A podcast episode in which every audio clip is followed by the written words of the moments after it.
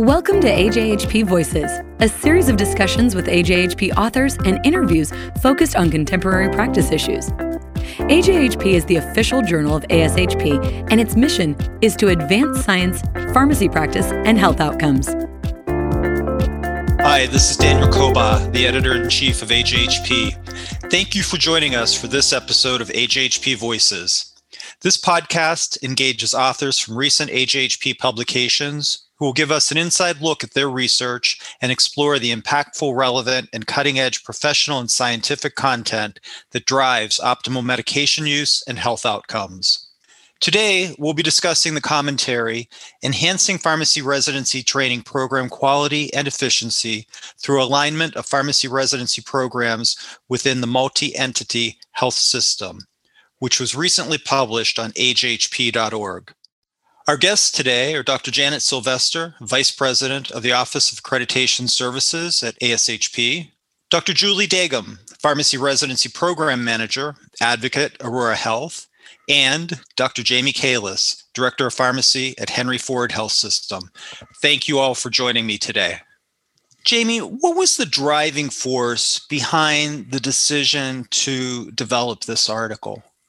Well, all of the authors on this paper were part of the Commission on Credentialing on or around the time that we developed this paper. And, uh, you know, when you're on the commission and, and you see a lot of programs, you can tell when there's health systems that there's some coordination in terms of, of how they do different things at their pro, at their programs across the health system. And so it really got us talking about the idea of collaboration across the health system as a mechanism to really drive quality in the, the program. And so we had some um, some discussions around that at the commission meetings. And it actually was Janet Silvester's idea that maybe we, we should put a paper out to kind of socialize this idea and get it out there and get people talking about about this concept of spreading the best practices across the health system.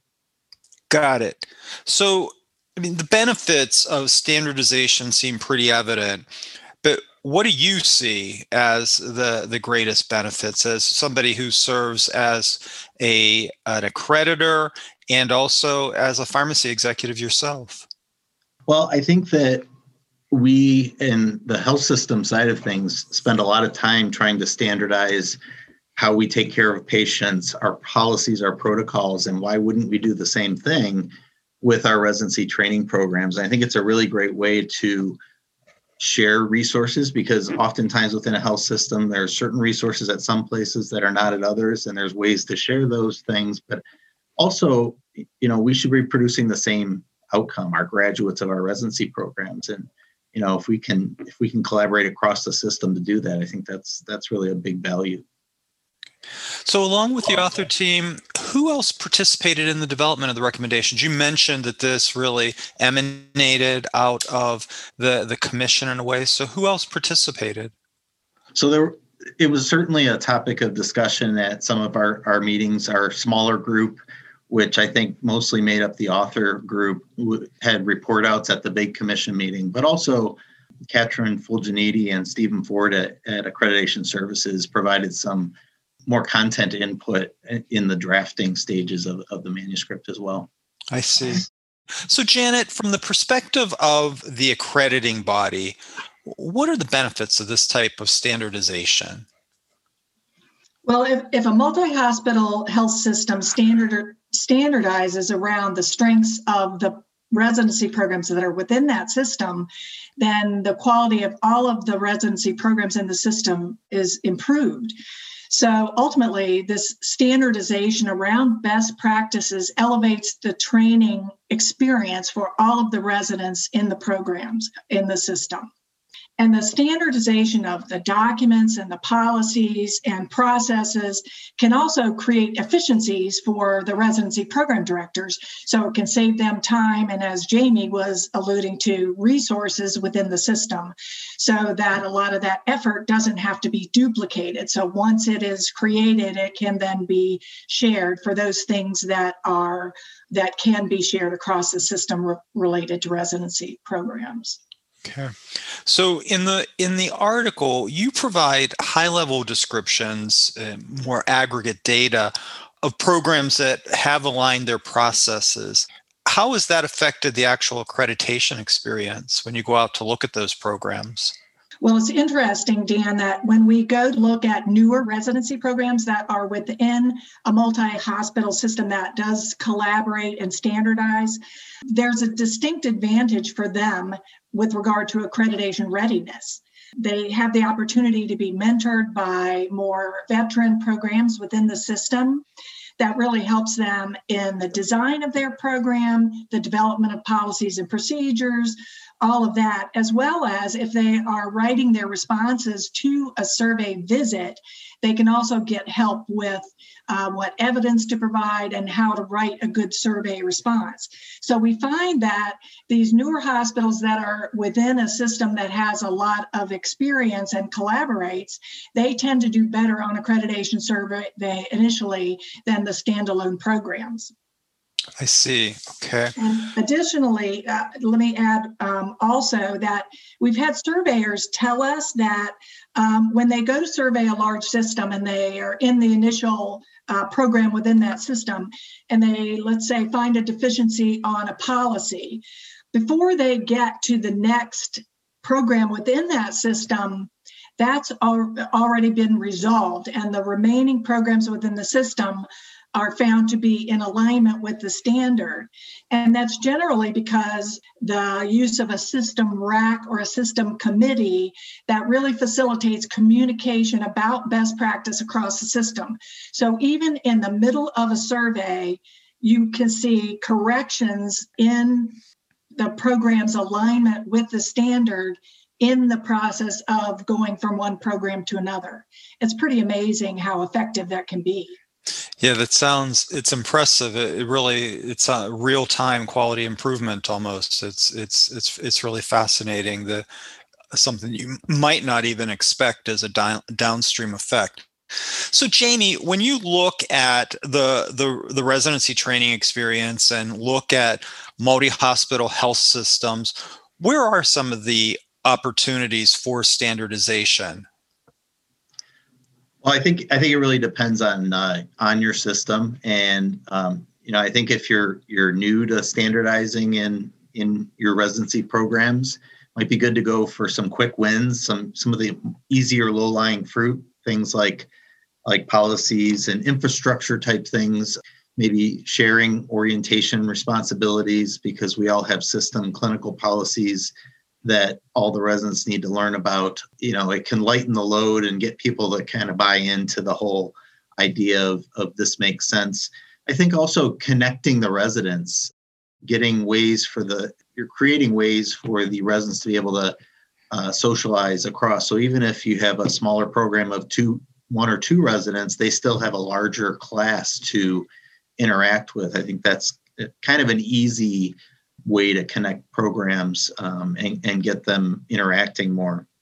And then I think if you want to find something that's a little more possibly impactful for the the residents themselves, you, might look at the whole project uh, management process and and if you have say certain resources like college faculty at one institution using those those faculty to help um, elevate the the project management of all of the residents across the, the, system. That might have a bigger impact on your residents themselves and, and improving their their project experience for the year.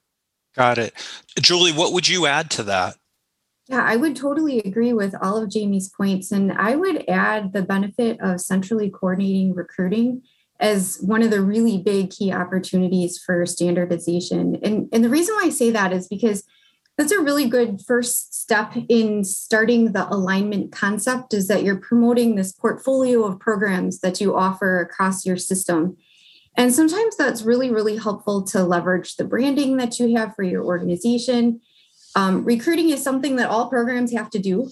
So it's it's really nice to be able to sort of centrally coordinate that so that you've got maybe each of the individual programs don't have to put in the individual time and resources into registering for fairs or things like that. So you can kind of centrally do that Um, it also really expands each of the individual programs' reach. So geographically, if your organization is is spread, you can really expand your footprint of of the candidates that you might be attracting. It's also great for new programs when you get a new program that you've added into your organization. It really increases the visibility of that new program when it's being promoted right along with all of the other programs in the organization and, and things like that. So I think all of those pieces are, are really, really helpful and really important, but also a really good first step if you're looking to um, go down the alignment journey with your organization. I have a couple of follow-up questions that I think uh, that based on some things that both of you said, and, and, and Jamie, I'll start with you. You had mentioned the consistency in the project experience, and uh, I, I'm wondering what type of of feedback you get from the residents themselves uh, regarding that consistency. Uh, you know, at Henry Ford, for example, have you heard positive things from the residents in terms of when you bring that consistency in, that it makes the overall ex- project experience higher quality for them? I think so. We have a couple of College of Pharmacy faculty, and we one of the things we rely on them for is to you know use their their expertise and their vested interest in participating in scholarly activity to to kind of take a lead. And so they they serve two functions. One is they they kind of lead the group that evaluates the quality of the ideas on the front end of the projects. You know good ideas often lead to good resident projects and and the opposite is true. And so um, they can help to refine those ideas early on.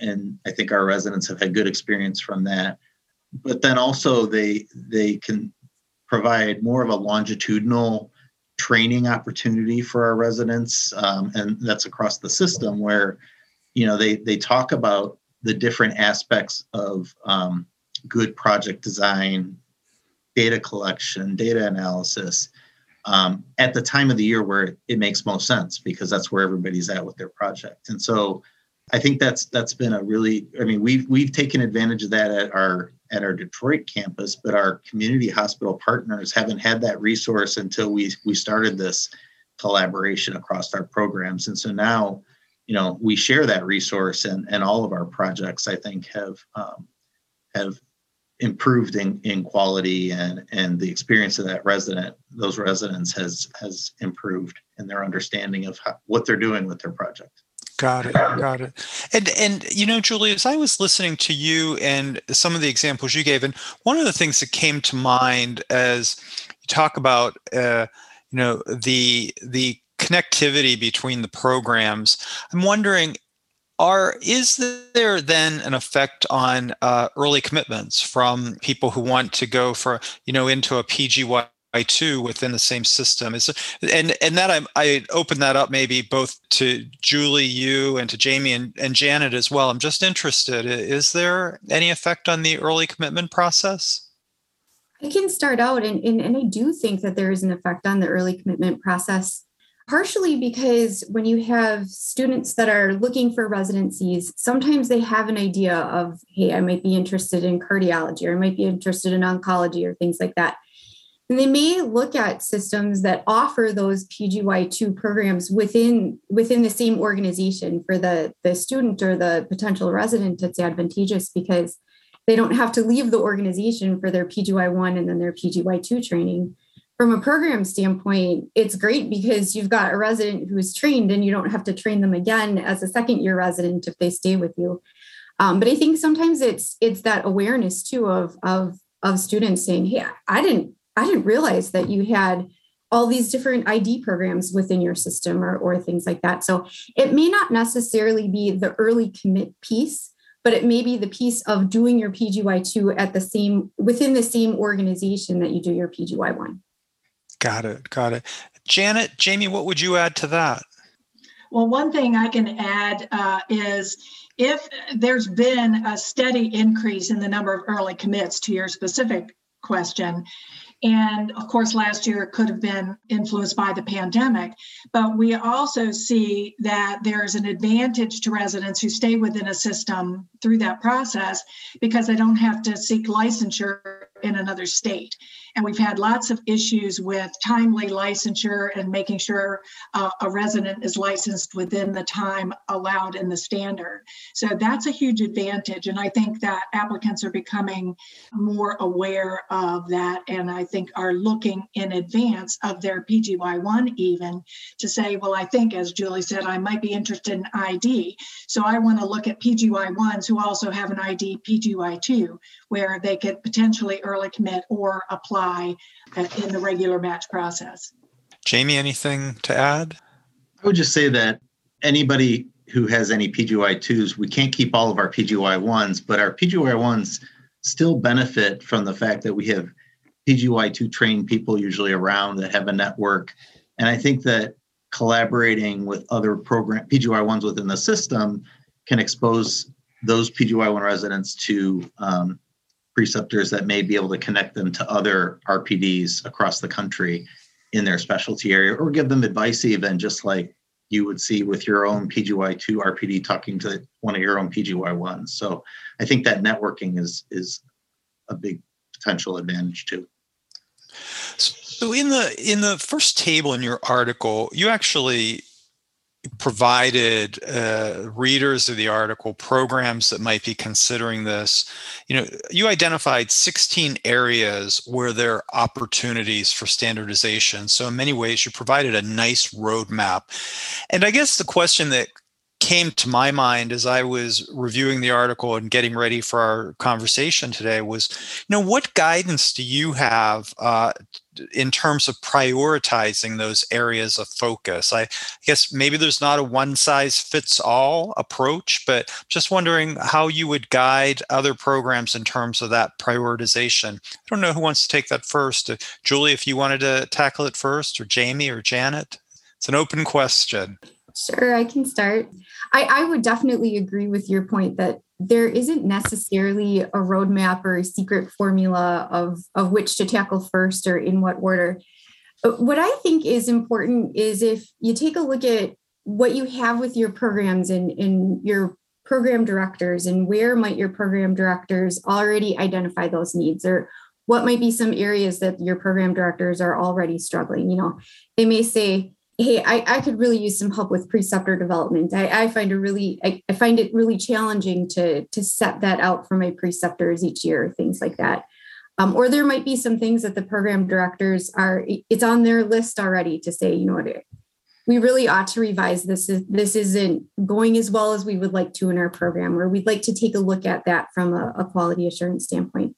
So in some cases the the rpds themselves are like this is on my list to already look at why don't we look at it as a big group? Because if I'm struggling with this, maybe there's another RPD in my system who's also struggling with this. And, and that's a, I think that's a really good way of approaching it because it also takes you to starting your alignment strategies with where there might be a big value add. And it also really helps to create kind of this maybe the buy in concept or building momentum from the alignment standpoint to say, all right, well, if if we need to do this we we can do this together and then kind of keep building from there janet is a from a i guess a big picture perspective as the accreditor uh, is is that the approach that um, I guess that you're seeing maybe, and also that you'd even recommend in terms of looking at how to prioritize some of those areas that are included in Table One? Well, I love Julie's approach and comment about the things that somebody might be struggling with. But I think Jamie already referenced a little bit earlier that you can look at the low hanging fruit. What's really easy to standardize? And, you know, you can look at what people get cited on in common areas and address those so that everybody across the system then is compliant or things like policies that are easy to standardize um, across a system, or even some of the processes like Julie's talking about recruitment. So I think that sometimes if you start early, it gets people accustomed with with the easier things. It gets people accustomed to having that type of communication and contributing to some standardization. But one of the things that that we talked about early in our discussion here was standardizing around best practices. So I think that you might want to take some time to identify where those best practices are and then systematically go through and bring everybody up to the level of that best practice. Then your whole system uh, reflects all of the best practices within the organization. So, Jamie, Janet made reference to policies, and in the article, you know, there are some specific examples of, of policies that can be standardized. Can you walk us through some of those?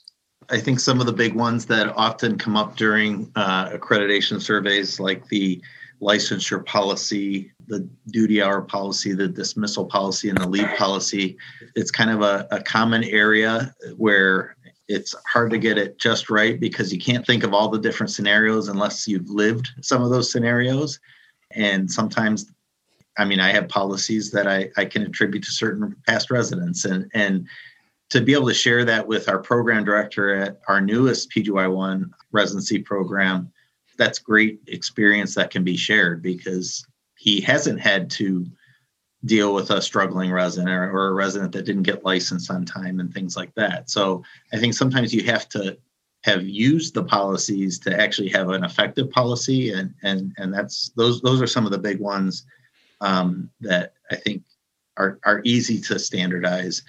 Um, the other thing you might think about is if you're providing funding for travel to a meeting and you have some sort of a travel policy, it probably makes sense to give all residents the same stipend towards travel to mid-year or you know if we let them go to a different meeting if they're pgy2 that kind of thing. Uh, kind of standardizing that across the system is in policy form is also a good idea.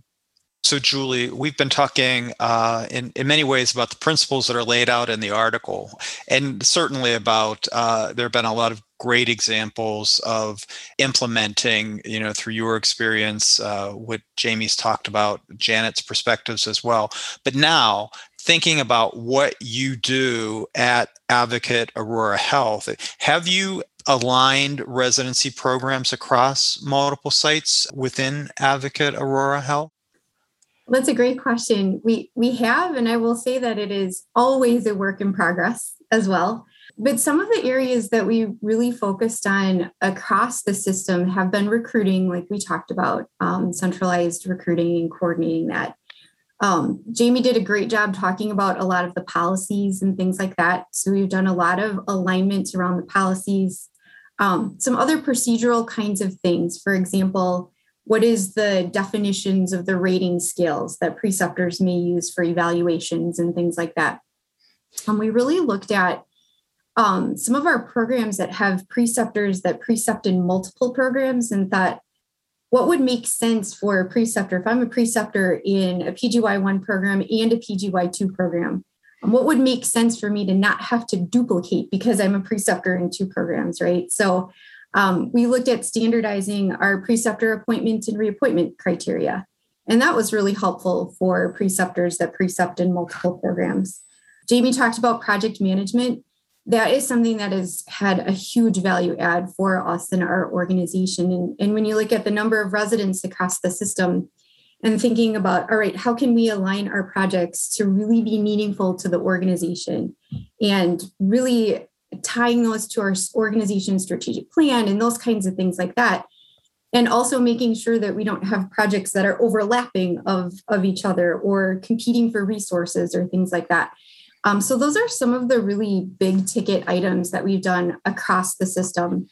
Um, we've also had an opportunity to maybe standardize across some programs on a smaller scale. And, and really where this comes up is when you've got multiple programs either at the same site or when we start say a brand new PGY1 program within the organization, kind of thinking about, all right, if we're a brand new PGY1 program in the organization, what might be this like core package of stuff that would be great to have from the organization that that that we can use to kind of start our residency program. So as we talked about things like the you know the policies and the recruiting and those kinds of things but also some templates for various residency specific kinds of things like the development plan if you look as as a new program developing those kinds of things it's really nice to have some of those templates from programs that have been there or as as janet talked about best practices or things like that. So there, there's definitely it's it's definitely a work in progress and there's always opportunities to continue to evolve. Um, so some of our alignment is maybe more advanced than some of our other aspects of alignment but but that's what makes this such an important topic. Jamie a similar experience at henry ford? I think so. We've tackled different pieces at different times. I, I think you know starting easy is is a is a good way to kind of get everybody to buy in and and be on board with things. But as we got comfortable with that it became more you know why can't we do this all the same way uh, this part of the residency program? And then people you know people across the system start thinking that way. And you know one of the things that we want to do now is kind of keep a catalog of what are we standardized on and what are we not? And you know where where is there future opportunities to uh, do things in a in a similar manner. You've both been in your responses very very positive about the process, you know. But you said it's it's something that it's always a work in progress, but you you've really pointed out all the positives. But I would imagine that alignment of programs across multiple sites, while it seems completely logical, but there are also challenges, I, I imagine. And Jamie, is that a fair assessment? I think when you're trying to standardize, that's always a fair assessment. I think that the people that I've worked with in my own system on residency standardization are the same people I worked with five years ago, 10 years ago on clinical policy protocol standardization. Um, and it was new back then, but you know, we're we're over all of that and we we kind of know how to work in that way. And so it's just kind of changing the the focus a bit once we identified things that uh, made sense to do in a similar way or take a similar approach, it became easier and easier to identify new things. But I think the other the other challenge is some things are not going to be able to be exactly the same from one site to the next. You know, for example, we all we all have a, an internal medicine learning experience description, but I can't take my internal medicine learning experience description and give it to the program director of our 350 bed hospital and them just adopt that because there's different composition of the team there's different um, role of the pharmacist potentially there's and so there's differences but we could take the same template and all use the same template and have a similar look and feel that we know aligns with accreditation standards and and will result in um, you know a, a good learning product for the for the resident. Um, so I think having a little bit of a, a little bit of flexibility about what standardization is. Some things can just be packaged up with a bow and, and adopted by another program. Other things you have to kind of keep the concept and, and adapt it um, a little bit to what's going on on the ground at that hospital your comment on working with people, you know, maybe five or 10 years ago on clinical practice standardization also makes me think about when a new entity is uh, incorporated into a larger health system, that there really are probably a number of competing priorities. If it's formulary consistency or IT systems or and clinical practice standardization. And where does residency program standardization fall in that? Can it be done? Are these things that can be done in parallel, or is there some logical stepwise process that needs to be followed in terms of prioritization? I would say that probably can be done in parallel, but it, it's obviously going to depend on the situation. I think some of the if some of the clinical protocols and things are are already standardized, then that that drives you towards doing more things similar as as a residency program, at least orienting your residents and, and getting them up to speed on on the the way you do things in your organization. Um, but there's definitely competing priorities depending on the size of, of the organizations. You know, sometimes the RPD is the same person that is going to standardize clinical practice and develop policies, protocols, and guidelines. And so, you know, they have limited bandwidth, and you have to kind of balance that. But I think it, it's it's going to depend on the on the organization. We've we've kind of set priorities from a from a system service line level to in our strategic plan to to make this a priority. But uh, you know, we've been at this a little bit for a little bit now. And so um, we've had some time to develop that. And at first, the, the focus was really on clinical protocols, clinical practice. Julie, what about again at Advocate Aurora? Has it, uh, you know, I want to uh, get into the the discussion of challenges with you also, but also that prioritization of residency standardization uh, along with everything else that needs to be standardized when you bring a new a hospital in. Yeah, no, I, I, agree with Jamie. I think there's a lot of aspects that can be done in parallel because as you're looking at different things across the organization that you're bringing together, especially if there's new hospitals that enter in the system or things like that, um, there's certainly an assessment as to the residency programs too, because the, the residents are so embedded in clinical practice that as you are standardizing some of those things from just a department standpoint, that naturally is going to filter into the residents and, and help train them in kind of that system minded approach. But also the residents can help drive some of that change too. So you know depending on things like standardizing formulary and you've got residents who may be working on formulary monographs or they might be working on MUEs or those kinds of things like that. So i think there's a lot of aspects that can be carefully considered and done in parallel. And, and, and obviously, there's always going to be a, a, prioritization that that um, gets evaluated. But I think the residents can be a huge driver in that as well. Um, the residents themselves typically they get really excited about being part of that system work too because this is the real world and, and they're getting this real world great experience so it's i think it's a win-win for the department and for the residents in the residency program Got it. So, Janet, when you take a step back as the accreditor and what you hear from programs, what your own observations are, your team's observations, where are the challenges?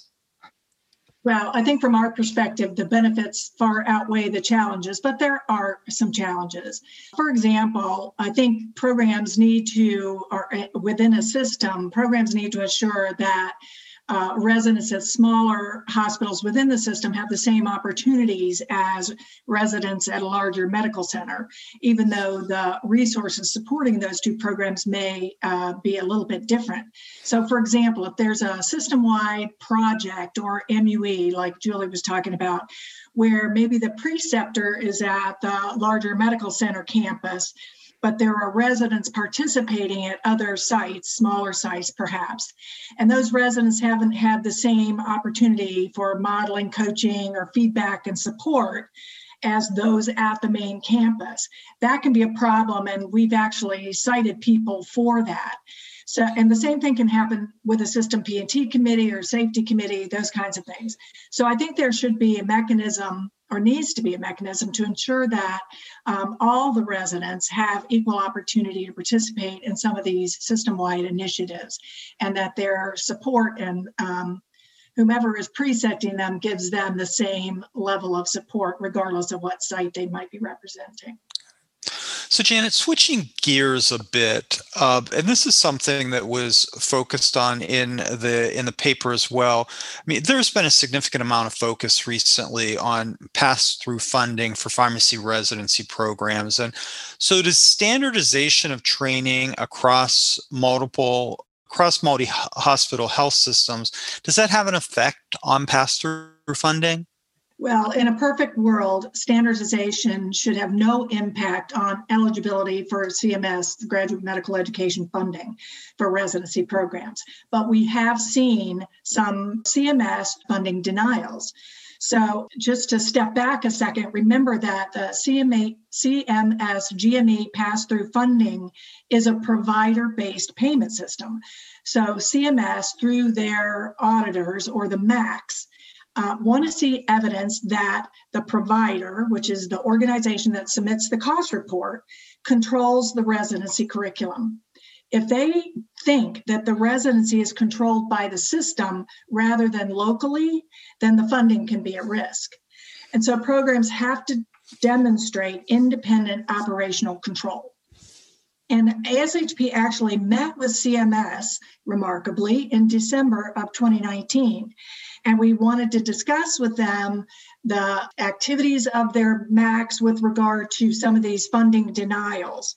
And we asked for some technical guidance to be provided to the MACs around uh, this whole idea of independent operational control because we've been seeing, of course, all of this consolidation of systems across the country. So this was becoming a larger issue and a big target for these MACs. And while we got some agreement in our discussions with CMS, we have yet to see any follow-up from that in the in the form of the technical assistance or any other follow up with us. So I think the waters are still a little bit murky in this. So our caution is just to have programs, even if they're operating within a system that collaborates and standardizes, that when they are being audited, that they can demonstrate this independent um, operational control so that they are not subject to some uh, scrutiny over payment. Important points. And with that, that's all the time we have today. I want to thank Dr. Janet Silvester, Uh, Dr. Julie Dagam and Dr. Jamie Kalus for joining us today to discuss their article, Enhancing Pharmacy Residency Training Program Quality and Efficiency Through Alignment of Pharmacy Residency Programs Within the Multi-Entity Health System, which was recently published on ajhp.org. Please join us here each month for discussions of contemporary practice issues and interviews with AJHP authors. If you enjoyed this podcast, please share it with your colleagues, family, friends, and via your social media of choice. Thanks, everyone. Thank you for listening to AJHP Voices. For more information about AJHP, the premier source for impactful, relevant, and cutting edge professional and scientific content that drives optimal medication use and health outcomes, please visit ajhp.org.